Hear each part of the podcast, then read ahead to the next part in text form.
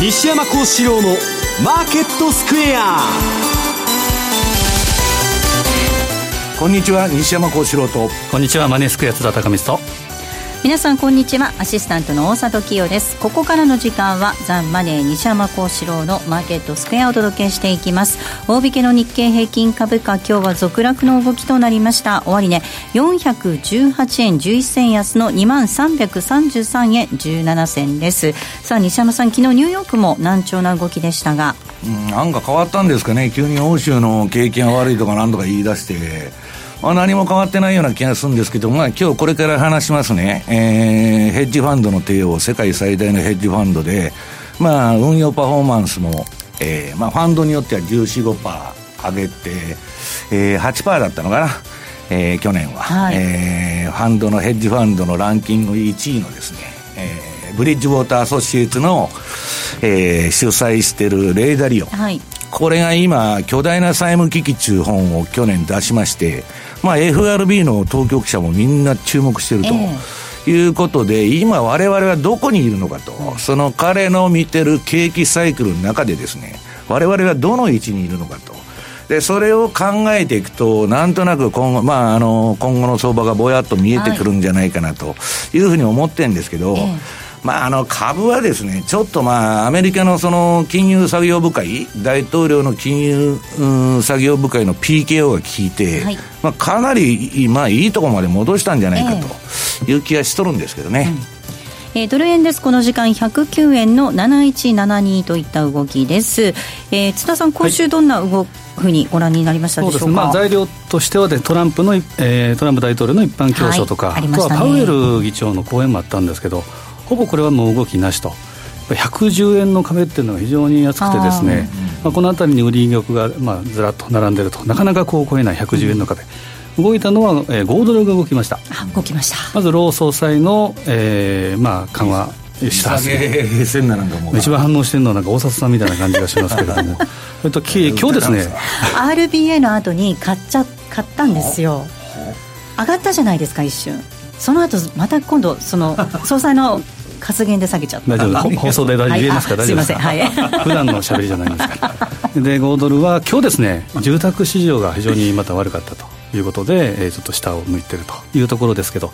まあ、あの米中、えー、の貿易協議が来週控えているのでこの辺りはしばらくまだ5ドルの材料ちょっと下向きかなというような感じがしますねえこの番組は YouTube でも同時に配信をしています。資料もご覧いただきながらお楽しみください。動画についてはぜひ番組ホームページの方からご覧ください。また番組ではリスナーの皆さんからのコメント質問お待ちしています。投資についての質問など随時受け付けております。ホームページのコメント欄からお願いいたします。ザ・マネーはリスナーの皆さんの投資を応援していきます。それではこの後午後4時までお付き合いください。この番組はマネースクエアの提供でお送りします。お聞きの放送は、ラジオ日経です。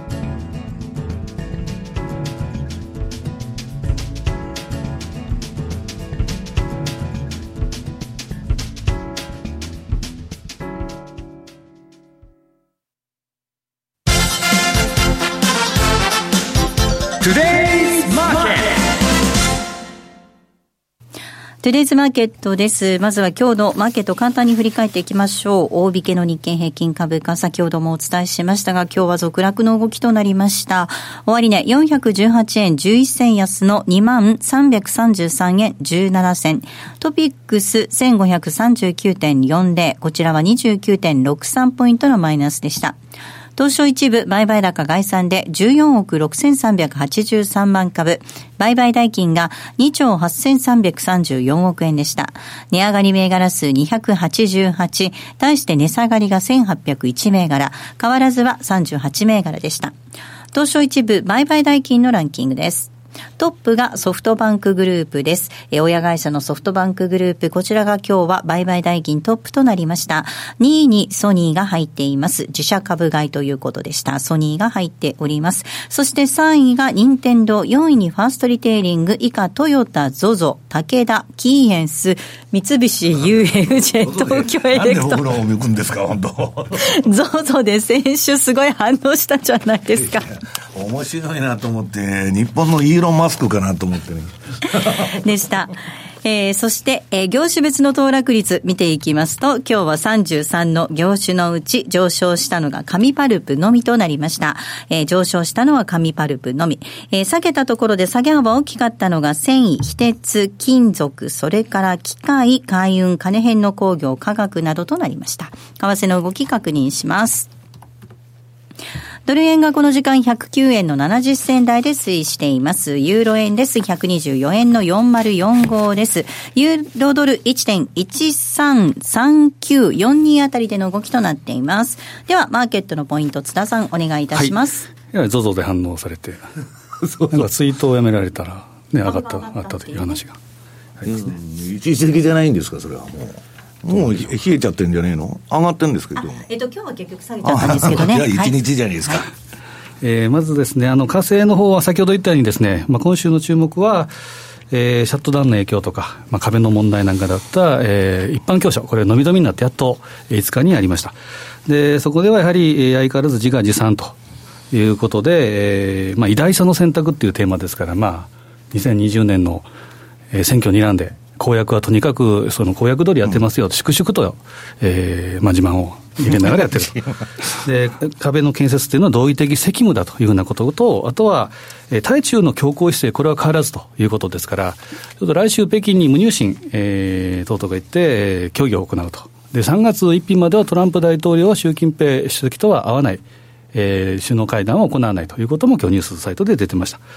で、えー、あとはですね、えー、一般競争で言うと、アフガン、シリアからの米軍撤退とか、あとは米朝首脳会談が2月の後半、27、28、ベトナムの、これ、誰なんですか、うん、で、おそらくやるんだろうという話も出ています。で、今週の同意を繰り返しながら、お札さんの一番興味のある豪州、オーストラリア。で、労総裁が2月6日に、えー、講演して、で、引き締めバイアスからですね、中立緩和、えー、もしくは緩和して、こちらの方にちょっと移ったということで、金融緩和姿勢したとえー、いうことで、5ドルが対円対ドルともに下落しました。で、今日はですね、えー、RBA が四半期報告を行って、国内住宅市場の大幅な減速、これが豪州経済の先行きにかなりの不透明感をもたらしているというふうな認識を示したと。そこでやはり下げました。四半期報告でちょっと動くというのは珍しかったんですけれども、久々に動きました。で、対円で77円台の今、ミドルぐらい、ちょっと戻してるぐらい。で、タイドルで0.7060。えー、このあたりは、えーまあ、ニュージーランドと比べたら、やっぱり5ドルの相対的な良さっていうのは今、顕著であると。うんで、まあ、これも人にですね、ちょっと、えー、まあ、住宅市場の大幅な減速っていうのは、やっぱり米中貿易摩擦等々もあって、チャイナマネーがちょっとごっそりと逃げてるんじゃないかなと。で、一部考えるのは、そのゴールド、金の市場に流れ込むということも一部あるかと思うんですね。それが5ドルが、5ド、えー、ゴールドが、えー、去年の5月ぐらいのえー、高さ、えー、1トロン予想で1300ドル台ぐらいまで、ちょっと戻っているというところが、やはり、チャイナまでの動きかなというふうな感じもします。で、えー、通貨もないですよね。そうですね、株もしかり、債券もしかり。世界景気減速の中で、だからどこの通貨も買えないから、ドルがしっかりしてるわけでしょ。うん、でゴ,、えー、ゴールドもしっかり動いてると。うん、で、やはり5ドルに関しては、米中の通商交渉、来週の動きがやっぱ注目かなと。で、あとは、えー、来週はですね、春節明けということ。うん、で、春節明けで10日が日本が旗日ということですから、えー、まあ連休がということは前々から言ってますけれども、そのあたりの、特にですね、スタート時、11日のスタート時の為替の動きには、えー、用心したいなというところかもしれませんね。えー、では、西山さんにお話を伺っていきます。はい、えー、レーダリオの市場経済サイクルについてということで、よろしいですか、はい、あのー、これ、去年本出しまして、はい、まあ、アマゾンとかで出して、まあ、日本語の翻訳は出てないんですけど、はい、えー、っと、彼はまあ PDF でね、えっ、と、無料で公開してると。で、まあ本の厚さは大したことないんですけど、まあ内容は非常に濃いと言われてまして、で、まああのー、レイ・ダリオんとこのですね、えー、っと、彼はまあ LinkedIn であのー、ブログとかもやってますし、はい、まあ彼の発言っていうのは、その、まあローレン・サマーズはじめね、まあ経済学者もみんな注目してるし、FRB のまあ当局者も注目してると。で、今彼が、ええー、まあ巨大な債務の危機と。いう本を書いたわけですけど、このまあ、私がいつでも言ってます、まあ、借金経済ですね。はいえー、両立てですと。まあ、借金も増えて景気もいいということで、まあ、あのー、リーマンショックから、バッとデーレバレッジ期というのを得てですね、まあ、ここまで9年、10年来たんですけど、このあの、レーダリオが言っとるのはデーレバレッジの期間。はい、まあ今までレバレッジかけすぎて、それが原因でリーマンショックで大暴落になっちゃったんですけど、はい、まあそれをね、えー、いろんな方位に、えー、例えばその借金ができて一発で返せと。うん、これはもう企業も何も全部万歳になっちゃうんで、30年に分けて分割して返しましょうとか、その、えー、レバレッジの解消の仕方っていうのはいろいろあるわけです。はい、まあその点もいろいろあるんですけど、ただそれは10年ぐらい続くと。言っとるわけですね、前から。で、えー、その10年目が今なんです。うん、で、彼は、まあ私はそう思わないんですけどね、えー、要するに経済のサイクルっていうのは、いつも同じことを繰り返すんだと。まあ多少の違いはあっても、はいえー、いつも6つからまあ7つのですね、えー、サイクルを、えー、踏んでですね、うん、同じことが起こるということを言ってるわけです。で、今ね、この資料を持ってきまして、レーダリオの市場経済サイクルっていうのを見ていただきますと、えー、これあのー、よく勘違いされるんですけど、私あの、エリオット波動とか持ってきて、これまあ、あ相場のトップに近い可能性があると。で、ここから ABC の下げが来る可能性があるっていうのはよく言っとるんですけど、レーダリオの見方はそうじゃなくてですね、あの、この、例の市場サイクルのバブル期。はい。これが、えー、リーマンショックの前のバブルなんです。で、そっから、これで金融資本主義が私は終わったと言ったんですけど、リーマンショックが終わって、この、このリーマン、あのー、四角い赤で囲んだところが。2のところですね、バブル期。そう、2のバブルが終わって、はい、その後、まあ、今日、まあ、デプレッションって書いとるんですけど、はい、まあ、ものすごい景気の悪化が起こって、これがリーマンの時ってことですね、はい、リーマン後。で、その後はデーレバレッジに行くんだと。はい。で、その後は金融政策の空振り期に入ると。いう、そのプロ、あのー、フェーズを得て、景気っていうのは循環していくと。そうするとね、彼がずっと言ってるのは、このリーマンからの動きもそうなんだけど、はい、えー、世界大恐慌が起きた1929年、これが暗黒の木曜日で暴落してですね、はいで、そっから、あの、ものすごい不況になってニューディール政策打ったりですね、金融緩和やったり、まあ今とそっくりだと、うん、リーマンの後と。はい、で、1930年代はそっから37年に利上げしに行くわけです。うん、で、レーダリオは2015年に FRB は利上げに動くと。で、まあ、えー、イエレンがちんたらしながらも2015年の12月から利上げを始めとるわけです。で、同じことが繰り返されると。言ってて、で、今はどういう時期にあるかというとね、はい、リーマンショックがダーンと起きて、はい、で、高値抜くまで、ええ、あのー、戻したんですけど、はい、こっからの皆さん、相場は10年間棒に振る可能性が高いと。要するにですね、日本の失われた何十年ってよく言うでしょ。はい、あの、89年のバブルが崩壊してから、上げたり下げたりしながら。平成はそういう時代だったっていう話ですね。はい、全くもう、あの、相場になってないと。いうことになったわけですけど、それの二の舞になるんじゃないかって言ってるわけです。で、えー、次に私たちは、私たちは歴史は何度も繰り返すと考えていると。これはまあ彼のその独特の考え方なんですけど、何度でも繰り返すんだと。うん、で世界経済は長期的な債務のサイクルを繰り返すというのが、さっきあの見てもらったその絵のチャートなんですね。はい、で、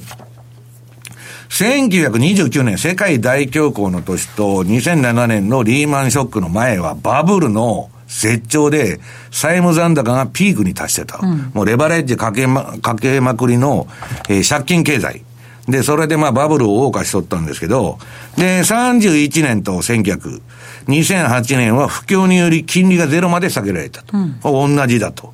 で、1933年から36年と、2009年から2014年は株式市場もリスク資産も上昇を続けたと。これ今2014年ってなってますけど、これ2015年に言っとる発言なんで、今これ2018年まで上がりよったわけです。はい、で、えー、この1930年代には1937年に中央銀行が引き締めに踏み切って悪循環に陥ったと。で、このサイクルを繰り返す可能性があると。だから彼はね、その金融作業部会にまあ噂ですけど、アドバイスを求められて、金利を上げるなと今、うん、言って、で、今 FRB、まあトランプはまあバブルを延命しようと思ってるんだろうし、まあレーダーリオもそういうアドバイスしてるんで、FRB の人たちもガラッとハト派になってるというのが今の環境なんですけど、じゃあね、今更金利止めるって言ったって、私はもうそれ、レーダリオのその言っとるアドバイスっていうのは遅いと思ってるんです。すでに金利上げてるから。その、すでにもう上げちゃってるわけです、はい、何回か。でね、じゃあ、もっとわかりやすい見方で、ニューヨークダウの、えっ、ー、と、あ、これ、冷やしじゃないや。えー、っと、これは冷や、冷やしなのか。えー、1920年から1946年。これのニューヨークダウのチャートが出てるわけです。で、この1929年のトップ、400ドル手前、ニューヨークダウが。そこをトップに。これ、月足でしょうね、きっとね。月足なのかな、はい、もしかしたら。メモリが1年なので。あ、そうか。はい。あ、月足ですね。はい。で、ダーンと大暴落が起こっとるわけです。下げ3波で、その400ドル近いとこから。うん、で、これが世界大恐慌ですよ。で、その後、ニューディール政策、まあ、フーバーの時に大恐慌が起こって、で、ルーズベルト出てきてニューディール政策だ、それは金融緩和だって言って、37年までかなり戻す。はい。200近いところまで戻しとるでしょで、こっから利上げするわけです、FRB は。うんしたら、あっという間に高値から半値水準まで落ちちゃって、で、うだうだうだうだした相場が続いて、これ1945年があの第二次世界大戦の終戦の時なんですけど、この37年の高値を抜くのが戦後と。うん、要するに戦争で国家最大の公共事業である戦争によってデフレから抜けていったという歴史なんですね。で、あの、このサイクルをね、あの、今、レーダーリオンが見てるサイクルでいくと、はい、この37年が今かどうかわかりませんけど、えー、ここから10年ぐらい、これあの、大暴落もしてないんですけど、ここがレーダーリオンの特殊な見方なんです。これ、株は、だらだらだらだら下げて、で、その後、回復に入ってね、これサイクルでいう7のあの、ノーマル期か。はい。に入っていって回復していくんですけど、どっちにしたって、まあ、下げて上げて行ってこいみたいなね。えー、相場が続くと。で、我々ファンドが一番嫌なのがこのパターンやられると、うん、要するに、景気が悪いから PKO とかね、利下げとかそんなことばっかやるわけですよ、QE4 とか。はい、で、下は止まるんだけど上も行かないと。ひたすらレンジ相場みたいなね、うん、いうことになっちゃうんじゃないかということなんですね。で、じゃあね、えー、で、あの、デーレバレッジの後の金融政策の空振り期に入るから、はい、6の。えー、大したことない下げかというとですね、はい、これ今のこの黄色のさっきのチャートの枠でか囲ったその1937年の急落相場っていうのはね、うん、まあこれいつでも持ってきます、あの、エリオットウェーブインターナショナルのロバート・プレクターの波動カウントですけど、1、2、3、4、5波動で下げて C5 と。で、これね、今と似てるのは、あの、トップつけてからかなり戻すんですよ。2まで。はい。で、その後、めちゃくちゃ下がってるということで、まあ、もしですよ、相場はまあ、いつでも同じね、その、えー、なんだっけ、パターンを踏むわけじゃないけど、はい。まあ、このチャートのアナログチャート的な見見方で、まあ、重ね合わせたオーバーレイで見ていくと、今年の後半がね、株はかなりちょっと注意した方がいいのかなと。いうふうに思ってるんですけどね。はい。先ほどご覧いただいたレイ・ダリオの市場経済サイクル、上だ上の段と下の段ありまして、下の段見てみると、はい、その債務と債務の返済に充てられる収益、お金の部分、はい、そのバランスについてもちょっと書かれてるんですけど、うん、まさに今、債務の方が、その返済に充てられるお金を上回ってきちゃってるっていうことですよね。だから彼が beautiful leverage って呼んでるのはね、うん、そこのところのバランスが重要なんだと。はいええ、いかに、要するに、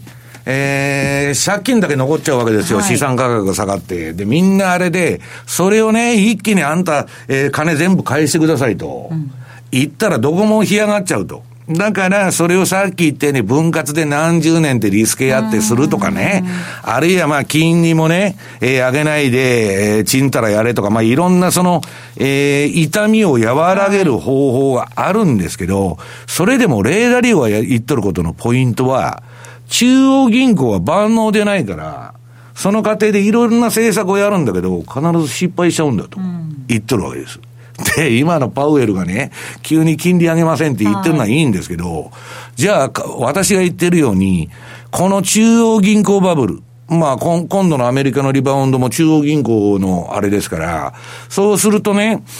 えー、っと、こんなに景気が過熱してる中で、もう利上げしませんと。いうのは劇薬なんですね。うん、もしかしたら、だって移民も取らないで、えー、給料も人手不足で上がっていくと。ね。で、単価も上がっていくと。で、アメリカは輸入大国なんで、えー、これでドル安にでもなると。だって金利上げないんだから、本来はドル安にならなきゃおかしい。コストプッシュインフレで、えー、物価が上がっていくと。そうなると、えー、インフレになっちゃうともう QE4 も利下げも何やっても、ダメだっちゅうふうになっちゃう。できないですから。インフレになったら。デフレだから、今みたいなデフレだから、黒田さんも、どんだけ緩和したって、何の影響もないわけですけど、これインフレになって、なった場合にね、今みたいな政策やってたら、やめろやめろの大合唱になるわけです。だから、インフレになったら終わりなんだけど、その終わりが来ちゃう可能性があるわけです。うん、下手すると。はい、で、政策によっては。はい。それはガンドラックが言ってる、その、えー、危険なカクテルですよ。ドル安と借金と、えー、金利高。うん、これが一つまずいんで、えー、今最もありそうなシナリオは、日本化するとアメリカも。はいえー、要するに失われた、まあ日本みたいに30年はせんでしょうけど、10年ぐらいのね、この1930年代みたいな、えー、どういうんですか、だらだらとした相場が続いちゃうと。だから、えー、そうなると金融市場から得られるリターンっていうのはもう限られるわけですよ。で、そのシナリオになった時が我々ファンド税は一番嫌だなと。だって相場って動いてなんぼですから、上がっても下がっても儲ける手段あるんですけど、動かないっていうのは何にもできないということなんですね。うん。うん津田さん、これ、あれですね、パウエルさん、本当に難しい金融政策、舵取り、迫られてますね。あの去年のクリスマスショックっていうのは、これはですね、言うなれば、あってしかるべき下げだったと思うんですね、うん、それが急に矛先変わった、流れが変わったのは1月4日のアトランタでの発言。はいまあ、要は株式市場に忖度、まさに幸福宣言ってガンドラック言ってましたけれども、うん、そうなると、まさにランチキーパーティーがですね、ついてしまったと。でそこで戻してるっていうのは、まあ、この1937年の亡霊っていうのをずっと、えー、レーダーで言ってますし、うん、ここで共通するのは、やはり保護主義ということと、うん。はい、当時30年代っていうのは、ね、そうです。日本の台頭っていうことで、そこでドンパチになりました、でそこで重なり合わせるのは、アジアでいうと、やっぱ中国の台頭、ね、その辺の共通点で非常に多いので、はい、やはりこの辺はやっぱ注意した方がいいかなと思いますけどね。うん、えー、ここまでは、トゥデイズマーケットをお送りしました。お聞きの放送は、ラジオ日経です。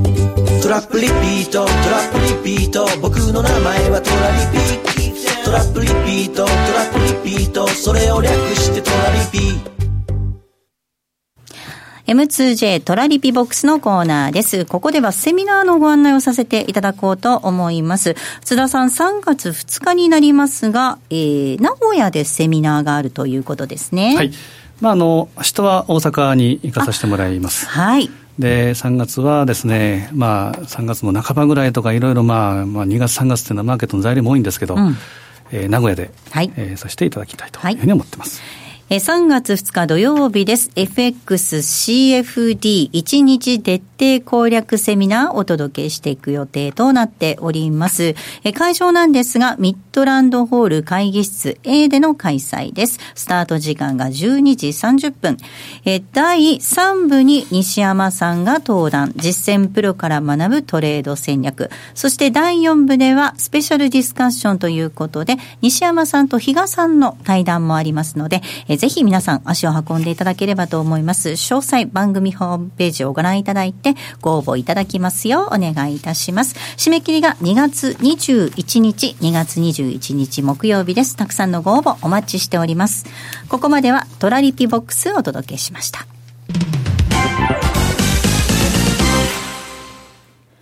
FX を始めてみようとお考えならマネースケアで独自のアイデアとテクノロジーがあなたの運用をサポートします。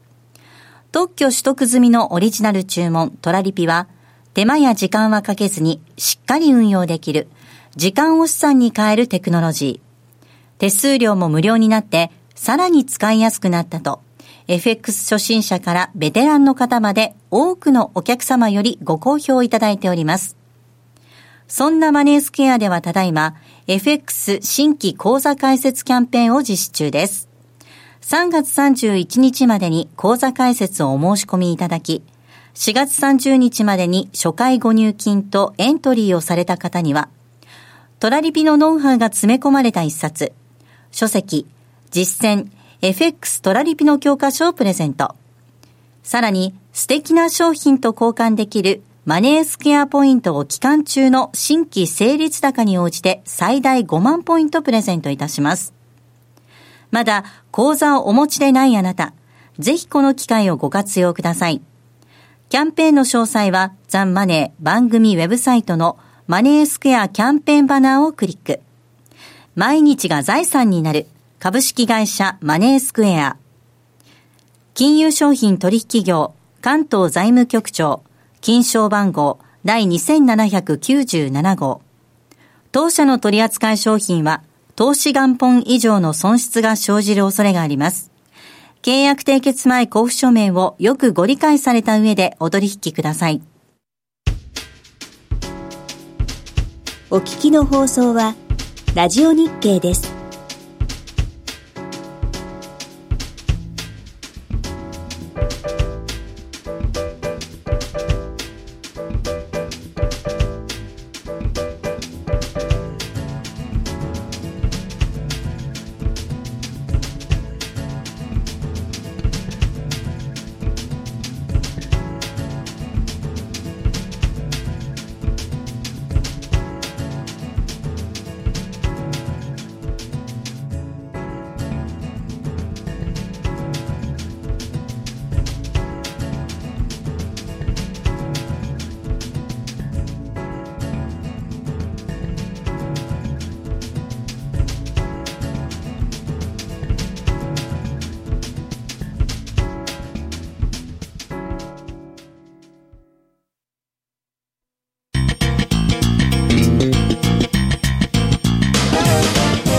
西山幸四郎の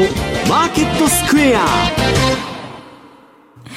さあ、このコーナーではマーケットの見方について西山さんにいろいろな角度で教えていただきます。今日のテーマなんですが、えー、何が起きているのか、今年に入って景況感が急激に悪化ということです。えー、あのー、ね、一般の株だけ見てると、戻しとる戻しとるみたいな感じで、まあなんかすごいゴルディロックスだと、復活だと言われてるんですけど、金融のね、最先端では、えー、ゴルディロックスどころか、厳冬期が来てると。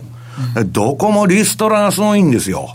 で、もうこんなん最初から分かってて、去年ね、ってすごいウォール街いいボーナス出して、もう今年悪いから、去年出したんですよ。で、損は今年に先送っとるはずなんですけどね。まあそれはともかく、この前終わりの始まりっていうのをやったと。はい。で、これはもう、あの、繰り返しませんけど、まああの、BNP パリバだとかね、ソシエテが、えー、自己売やめると。だって証券会社のディーリング部門っつったら、か一応稼ぎ頭みたいな花形のとこなんだけど、うん、それやめますと。はい。それなんでやめるんですかと、儲からんと踏んどるわけですよ。で、私びっくりしたのがね、えー、っと、今度、あの、えー、次の資料、市場の混乱が雇用直撃、銀行や資産運用会社が相次ぎ人員削減と。これね、ボラティリティが世界の市場を揺るがし、まあ運用がむちゃくちゃになっとるっつって言っとるわけですよ。で、えー、HSBC がリストラとかゴールドマンの、えー、この記事が一番でかいんですけど、まあいろんな、えー、金融機関が、あるいは資産運用会社がリストラしてると。で、その中で、ゴールドマンサックス。はい。これね、債券部門っつったら、稼ぎ頭というか、収益の柱みたいな部門なんで、はいええ、債券って皆さん、あの、大きさが株なんかと違って、うん、市場のバカでかさとか規模が違うんですよ。で、株なんかね、あの、セールスに行ってもそんなね、全財産株で持つなんていう会社はありませんけど、債券はロットが裁けるの。ものすごい量買ってくれるわけですよ。だから、えー、この債券のディーリング部門じゃないです。非常にまあ、あのー、花形部署なんですけど、証券会社の一番の。それがダメになってると。で、まあ次にはね、えー、長期金利。まあこれ10年国債のチャートなんですけど、これ、ど、あのー、金利がちょっと戻すかと思ったら、ここに来て、えー、まあここに来てちか、また下がってきたと。はい。いうことでね、これみんなあの、金利上がらないから株上がるっつって、その、ある意味誤解してるんですけど、長期金利が皆さん上がらないっていうことは、もう景気がダメだと見とるわけです、債券市場は。ね。で、次にまあゴールドマンの債券トレーディンググループ事業縮小検討中記事が出とるんですけど、これはね、えー、っと CEO がもう過去のね、過去に計上した素晴らしい利益をもはや生み出せない可能性があると。これもう市場ダメだって言っとるわけですよ。はい、いや、だから恐ろしい、あの、あれだなと。だってなんでね、そんなゴルディロックスの復活でね、パウエルが金利下げると、おこれからまたバブルの復活だと、うん、えー、再燃だと、いう話に、まあ、一般的にはなっとるわけですけど、な、この金融の最先端におる会社がですよ、こんなこと言ってると。で、変なのは、今のところ、今さっき見てもらった金利が下がってるのに、ドルは上がってる。はい、なんで上がってるんですかと。次のニューヨークダウのチャート見てもらうと、まあこれ金融産業部会の動きが出てからざーっと上げ、上がってきたわけです。で、まあちょっとね、えー、株もこっから上かなり重いんじゃないかっていうのは私の感触なんですね。で、これだけそれでもですよ、株が戻しとるにも皆さん関わらず、次のね、えー、ブルームバーグのニュース、ヘッジファンド金融危機直後のようにリスク回避と。うん、全然株になんか興味ありませんと。知らん顔しとるわけですよ。こんなとこ買えるかという話なんです。で、それはなんでかというと、次のバフェット指標。これがですね、えー、下がったといえですね、まあ今また戻しとんですけど、130ぐらいに。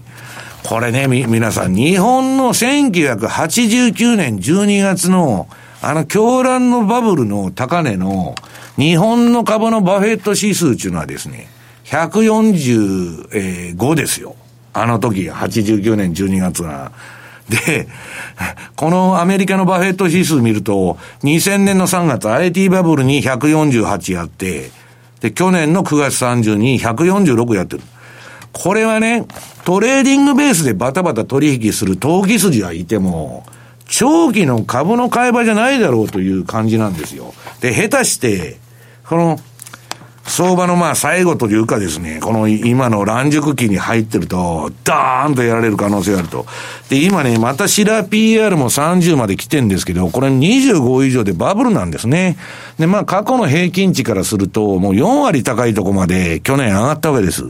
で、とにかくこんな割高なものを買えないというのがファンド税の、まあ一部の見方なわけです。で、一部というか、全然その動いてないと、ブルームバーグが報道してるわけですよ。で、もっとすごいのが、ゴールドマンのアナリストが、1月を逃したあなた、年内はもう期待できないと。今年の相場もう終わりました言うとんです。あの下げで買って、今戻して、じゃそこでリグベイと。あとは何にもないというあれなんです。で、それはね、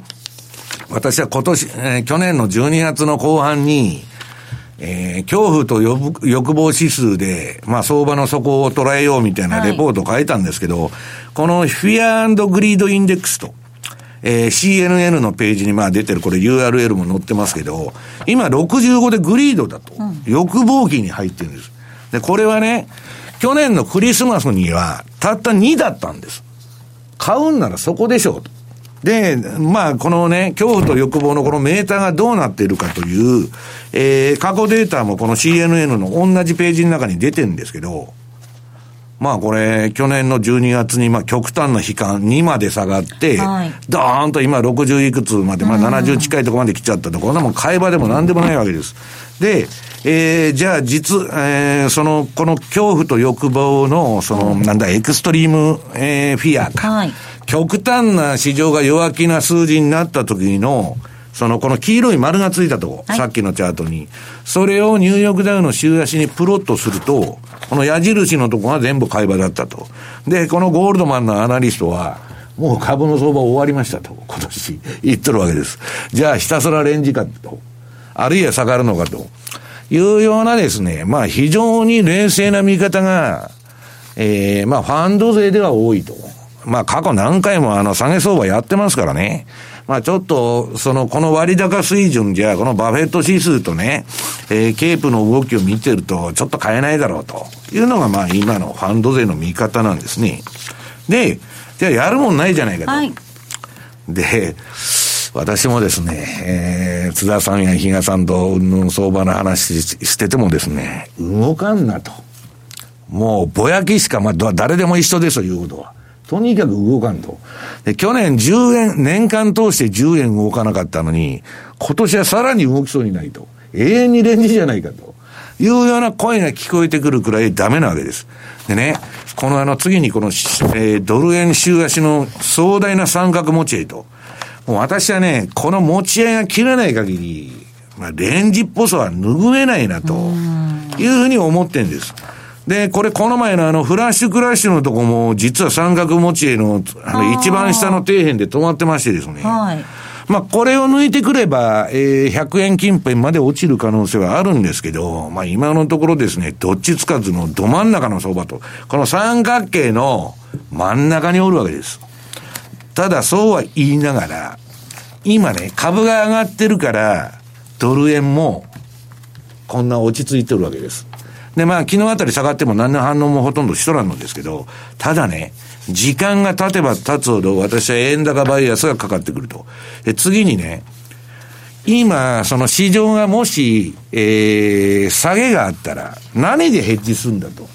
で、ビックスでヘッジしようが、その何でしようが、すごい割高なコストになると。円買っていくのが一番いいって、この JP モルガンアセットが言っとんだよね。私もそう思うんですね。はい、で、今実行レートで見ると、日本の円って海外旅行行ったらわかりますけど、なんで2000円のラーメン食わなきゃいけないんだとま。話にならんわけですよ。何買っても何食べても高いと。これね、円が安すぎるんですね。だから、まあ、いずれそういう相場になるというふうに私は思ってるんですけど。だからまあ実際のチャート見てもらいますと、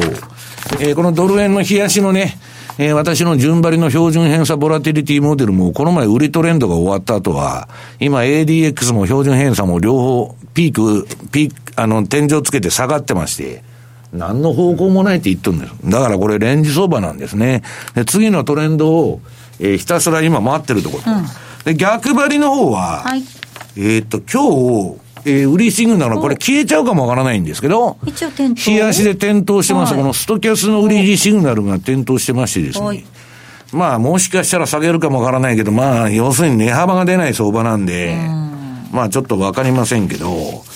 で、今日まあ、えっと、為替の話はね、ポンドをちょっとやってくださいと。新手のポンドの動きで、なんだ、大札さんもなんか言いたそうですけど、なんでポンド上がってんだと。いや、下がるはずがなんで上がっちゃうんだろうと思って昨日のいや、夜とか、ね、これ、日足見てると、そんなにあれじゃないですか。あの、昨日は十字足になっただけで、え一応下げてはいるんですよあ。だけど、その前に買いトレンドが出てるじゃないですか。このブレグジット騒ぎの中では。笑いますよね。だから、為替相場に皆さん理屈なんかないんです。もともと理論価格も何にもない商品なんで、株と違って。ということはね、このポンドドルっていうのは、英国債と米国債の交換レートが出とるだけなんですけど、別にいくらでもおかしくないんです。でね、ただし、あの、これなんで上がってるかっていうと、売ってる人が多くて、踏まされちゃったんです。だから上がってる、19要因で上がってるだけで、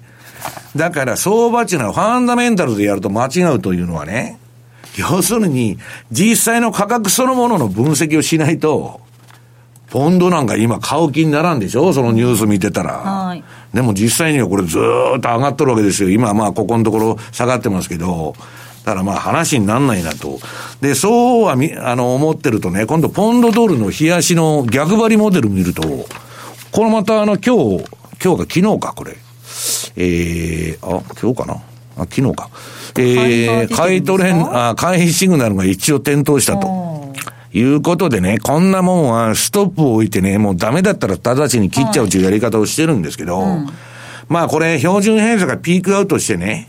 まあ別に買いトレンドが出てるわけじゃないですから、この今の、この逆張りのあれ見てもね、そうですトレンドじゃないですもんね。うん、まあ、だからまあ、ちょこちょこやっとるという、そんなの力入れてね、ドーンと、あの、ポジションでっかくやるような相場じゃないと。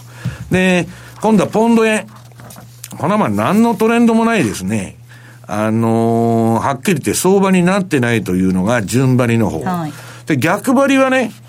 えー、これもね、なんか変な、あのーこの前なんか一回売りシグナルが出て、そこでまあ切らないと担がれとる格好なんですけど、これはもうストップでそこで切っちゃうと、まあ対処ができるんですけど、えーっと、これ何日前だ ?10 日と、10営業日ぐらい前に、あの売りシグナルが出て、そこからまあじりじり下がってるっていうのは今の相場なんですけど、まあ、動かんなと。株の方がよっぽど動いてるわけですよ。ただし、そろそろ私はね、ドル円の上値もさっき言ったように、110円以上はやっぱ重いと、まあ11、12と来るとだんだん重くなってくるんですね。か、か、かってのあの累積出来高が溜まってるところに来ますんで、まあそんなに、あの、円安方向は私は見てないんですけど、かといって、日米貿易交渉が始まらないと、投機筋も仕掛けてこないんですよ。円買いを。だからまあ、しばしのね、なんかまあ、今、えー、ゴルディロックス的な猶予期間と、いうふうに思ってるんですけど。はいはい。あの津田さん、カーニー総裁、イギリス経済に対してね、弱い見通しなんかを表明しておりますけれども、まあ、これもやっぱり条件があって、ブレグジット、まあ、あの合意なき離脱っていうのは、一番これは当然恐るべきことですけれども、そのブレグジットの条件で利上げっていう話を昨日もしてるんですけど、ですから昨日も動きもですね、はっきり言うとちょっとわけのわからない動きをしてる。まあ、ポンド特有ですよね。あまりこのねあの安直にですね、ポンドというと大里さんがこう反応してしまうんですけれども、大好きです。え一番シンプルなのは、まあ、トレンドがないということでいうとですね、ドル円っていうのは、本当に108、110、110って非常に重いですから、まあ、そこでリピート系でリピートワークで、えーじっくりと見ておいたらいいのかなと。で、あんまトレンド系、まあ、先ほどの債券の話じゃじゃないですけど、はい。それが一つあら、あの本当に時時代をですね、表しているのがビル・グロース、救済金を引退しましたね。引退ということですから、よほどやはり今年のマーケットっていうのは動かないのか、悲観的なのかということの象徴かなというふうに感じますねね、。国家管理になっちゃって、もうこここ数年、特にリーマンショック以降は、もうね、国が、まあ日本もそうですけど、まあ日銀が相場の値付けやっとるようなもんでしょ？株式市場も。もう介入しすぎとるんで、下げるときに下げないから、上げるときも上がらない。もうそういうものがもう答え出てるんですよ。失われた何年で PKO とね、その金融緩和やると上がって、で、また、えー、それが切れるとまた下がると。その繰り返しでしょう。たらね、まあ、セーフティーネットっていうのはやらなきゃいけないんですけど、一回緊急対策やると、それがノーマルになっちゃってるということなんですね。ここまではマーケットスクエアをお届けしました。マーケット投資戦略さあ、このコーナーでは来週に向けての投資戦略伺っていきます。津田さんです。はい。えっ、ー、とですね、まず今日、えー、たのが、このレポートに書いて週間の想定レンジ。まあ、ドル円でいうと108円のまあ40から110円の50というふうに書いてますけれども、基本はただ110円の壁っていうのは非常に重いので、110円超えればというのは前提ではあるんですけど、で、注目しているのがニュージーランドドル円。はい。で、これで73から75円の70ということで、相対的にちょっと強いかなと思ったんですけど、やはり、えー、米中、まあ、オーストラリアに影響を受けて、ちょっと下に向かったと。で、ランドもちょっと強かったんですけど、金の影響等々もあって、まあ、上、上抜けっていうのは非常にちょっと今のところ苦しんでる、全般的にやはり、まあ、西山の言う通りですね、トレンドレスの状態。いや、だからアメリカね、だめだから新興国買おうっていう話もあるんですけど、アメリカの株下げたら新興国も全部売られますって、ね、もうブラジルあたりもね、ちょっともう止まっちゃったね、上げが。ですから、基本はもうレンジ、えー、ワークということで見て、えー、あげていいと思います。で、ちょっとちなみにですね、えー、トランプ大統領の支持率というのが、えー、ありましたけど40%、まあ、シャットダウンの影響でですね、不支持が、えー、上がって、支持が下がってというのは、対中、対日貿易の、まあ、ディールですね。この、えーまあ、強み、強硬路線が出てくるということですから、それもやはり円高フローに注意かなと。うんあと、えー、日、主要、えー、中央銀行のスケジュール、これもですね、できればまたチェックいただきたいんです。2月はもう7日 BOE 終わりましたからと。はい、次はちょっとおおむねないと。うんで3月19、20っていうのが FOMC で、そのあたりぐらいまでしか、ちょっと金融政策という点ではですね、うん、材料がない。2月はやはり貿易、ビール。このあたりが中心になってくるということですから、基本はですね、まあ、本当にトレンドをあんまりこう狙わない。細かくいくという形でいいのかなというふうに思いますね。米中の首脳会談ってどうなっちゃうんでしょうね、一般教書ではやるみたいなことを言ってたのが、ね、3月1日まではやらない、3月1日まではやらない、うん、そう、やらないって、まあ、さっき津田さん言ってたんですけど、まあ、北朝鮮とセットになってるんじゃないかという話なんですよ。うんうん、で、まあ、トランプが北朝鮮と会うっていうのは、まあ、なんだかのね、まあ、合意ができたから会うんだろうまあ、だからそこのところの絡みで、まあ、中国はね、この番組で取り上げた、あの、大豆が一番急所だったわけですよ。はい、で、大豆買うと。米国産大豆、大量に輸入しますっていうのだけ今のところ発表しとんですけど、まあ、そこそこだからね、えー、黒字の方が譲らなきゃしょうがないわけですけど、はいえーまあそこら辺のさじ加減どうするかと。で、私はね、米中のはまあこれほどもうバーっとやって、まあ最も重要な問題ではあるんですけど、日米のね、まあ交渉が円相場を動かすんじゃないかというふうに思ってるんですけどね。今のところで言うと、米中は来週北京でありますけど、